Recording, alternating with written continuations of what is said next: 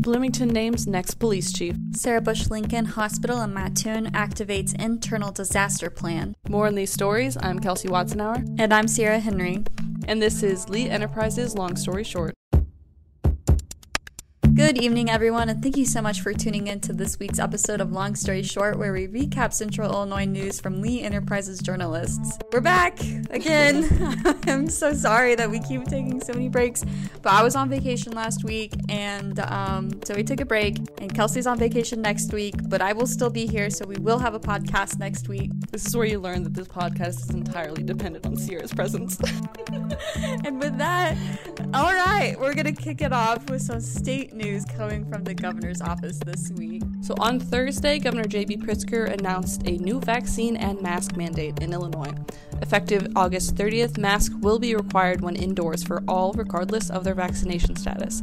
And effective September 5th, all pre K through 12 teachers and staff, as well as higher education personnel and students and healthcare workers, must be vaccinated or tested at least weekly for COVID 19. Those eligible to receive the vaccine have until the 5th to get the first dose of a two dose vaccine or the single dose vaccine vaccine.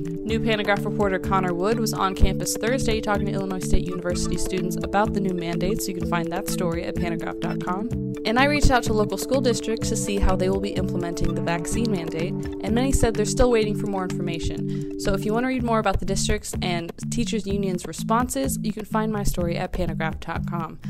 And as always, we have coverage of this new statewide mandate across all three of our websites, so be sure to check out herald-review.com and jg-tc.com as well. So, what's up in local government, Sierra? Uh, well, first off, Governor J.B. Pritzker and state leaders are calling on the U.S. Small Business Administration to declare a disaster in Ford County in an effort to bring in financial relief for damages caused by extreme storms earlier this month. The declaration would allow county residents and businesses to apply for low interest, long term loans to pay for storm recovery costs. State officials must prove that at least 25 homes or businesses sustained major uninsured losses of at least 40% to qualify Ford County for this disaster declaration. Thunderstorms battered homes in Gibson City, dumping 10 inches of rain and resulting in severe flooding, damages to homes and businesses earlier this month. At least 200 people were evacuated because of the event. To read more about what type of financial aid there is out there and how state leaders are trying to address the damages, you can read the full story by Tim Eggert at pantagraph.com. And the initial story, and for the initial story about the flooding, you can find Brendan Dennison um, who is our new public safety reporter at pantagraph.com. Um, Brendan actually was able to go down to uh, Gibson City and get photos of the flood damage and talk with residents. So you can check all of that out again at pantagraph.com. Um, and in quick health related news outside of the mask mandate, Kelsey is going to uh, give us an update coming out of Mattoon. Right, so Sarah Bush Lincoln, the hospital in Mattoon, has activated has activated its internal disaster plan because of a continuing surges of patients seeking care for COVID 19. The plan, which President and CEO Jerry Esker said was unusual to turn to, will, de- will deploy a mutual aid box alarm system tent outside the emergency department to care for people without COVID 19 and those who are less ill. The tent was initially erected in March of 2020 at the beginning of the pandemic and has enough room to care for six patients. The hospital typically sees 80 to 100 patients daily, but is now up to 130 people a day in the last few weeks. Rob Stroud breaks down the issue and what it means for the community quite well in his report, so for more details, you can find the full story at jg-tc.com. And now let's move into some education news. Sierra, take us down to Decatur.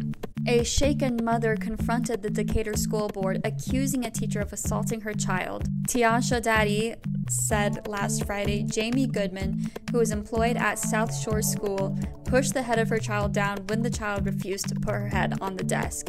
Goodman has since been given a notice to appear in Macon County Circuit Court on October 22nd on a preliminary charge of aggravated battery to a child. The Herald and Review has also filed a Freedom of Information Act requesting documents regarding the incident. Addie has pleaded for the school board to take action during a Tuesday meeting of the school board. For more coverage on the school board meeting, what Daddy had to say, and subsequent reports, find Valerie Wells' story at herald-review.com.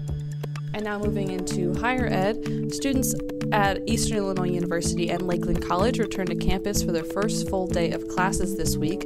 Athena Pager and Rob Stroud spoke with students and staff members about the first day, and Athena wrote that Charleston Area Chamber of Commerce Board Chair said it's a breath of fresh air to see the college kids returning to the area. To read how the first day went and how the university and college are adjusting to the new COVID restrictions and mandates, find the full stories at jg-tc.com. And now let's get into some sports. Six super seniors are taking on the role of team captain for the Illini football team this year, looking forward to spending their last college season building a foundation and leaving a legacy. The six include Owen Carney Jr., Tony Adams Jr., and Vederian Lowe, all first time captains, as well as Jake Hansen, Blake Hayes, and Doug Kramer Jr., who are all three time captains. All six have been at the school in the program for five or six years, and after everything they faced in the last year and a half as being college athletes during a pandemic, they're ready to take on this challenge. Herald and Review reporter James Boyd spent time this week talking to captains and coaches about the season ahead, so if you want to hear more from them, be sure to check out herald-review.com.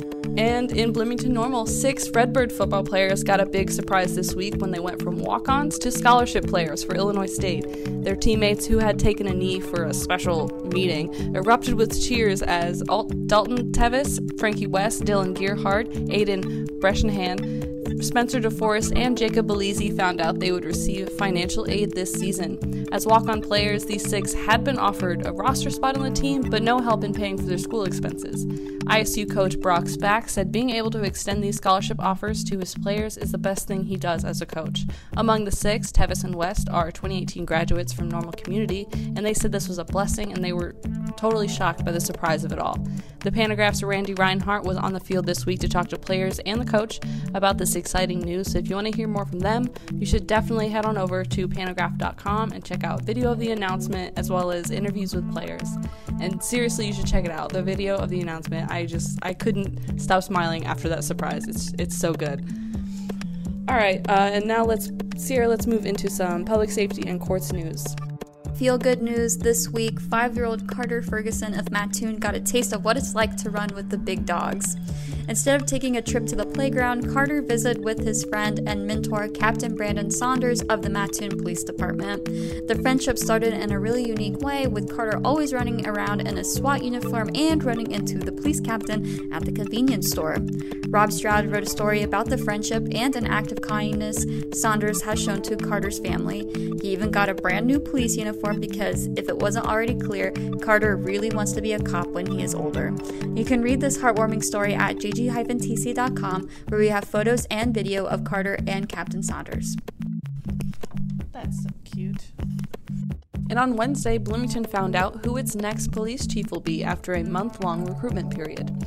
Illinois State Police Colonel Jamal Simington will take over as the city's top cop on October 1st, succeeding interim chief Greg Scott, who took over after Dan Donath resigned last September. Simington has 30 years of experience in law enforcement and currently serves as the State Police Deputy Director for the Division of the Academy. He comes to Bloomington having never worn a BPD badge, but he is a Bloomington resident, which some community leaders said would help him during his transition because he's already familiar with the city. Pantagraph reporter Tim Eggert spoke to city officials, law enforcement, and criminal justice professionals who had a lot to say about the new chief, so head on over to pantagraph.com to read more. A shooting reported in Decatur Monday night left two people injured, a 6-year-old and an 18-year-old, both male. Decatur police said they were shot around 4:45 p.m. in the 300 block of Birchie Court. Both victims had injuries that police described as non-life threatening. No arrests have been made so far in this case, and police are still investigating. To catch up with the latest and to follow this story, be sure to find Tony Reed's report at herald-review.com. Okay, so we're going to close out today's um, episode with um, some farm chat. Some farm chat. Farm chat. It's farm chat. Um, it is time for farm focus. Farm focus. Um, which is what I've been singing every time we talk about this section, which is the all the latest and greatest in ag in Central Illinois. Yeah, um, we have a lot of cool stories coming out uh, in the coming days. Um, across all of our three three uh, three papers. I did one um, focusing on the ag program at Normal Community High School because because the ag department got a $10,000 grant to uh, fix up, renovate their greenhouse, and uh, they're going to start, as soon as they get that done, they're going to be able to grow plants indoors and really get that hands on experience. Um, that is really necessary when you're taking an ag class, in my opinion, as someone who's never taken an ag class. But it was really cool to talk to students as well as the um, FFA and ag leaders there. And uh, when we, when I was talking when I was interviewing the students, we went out into their garden, and these kids were really excited that they had successfully grown a carrot. And during the interview, just started eating this carrot. It was great. uh, what did you write about for Farm Focus, Sierra? I heard about pumpkin patches. Oh yeah, which is a really great topic. Both Kelsey and I had really non-hard hitting yeah. like ag stories we had we had fun stories, and and um, I'll get more. Well, I'll just say the pumpkin patches really popped off last year.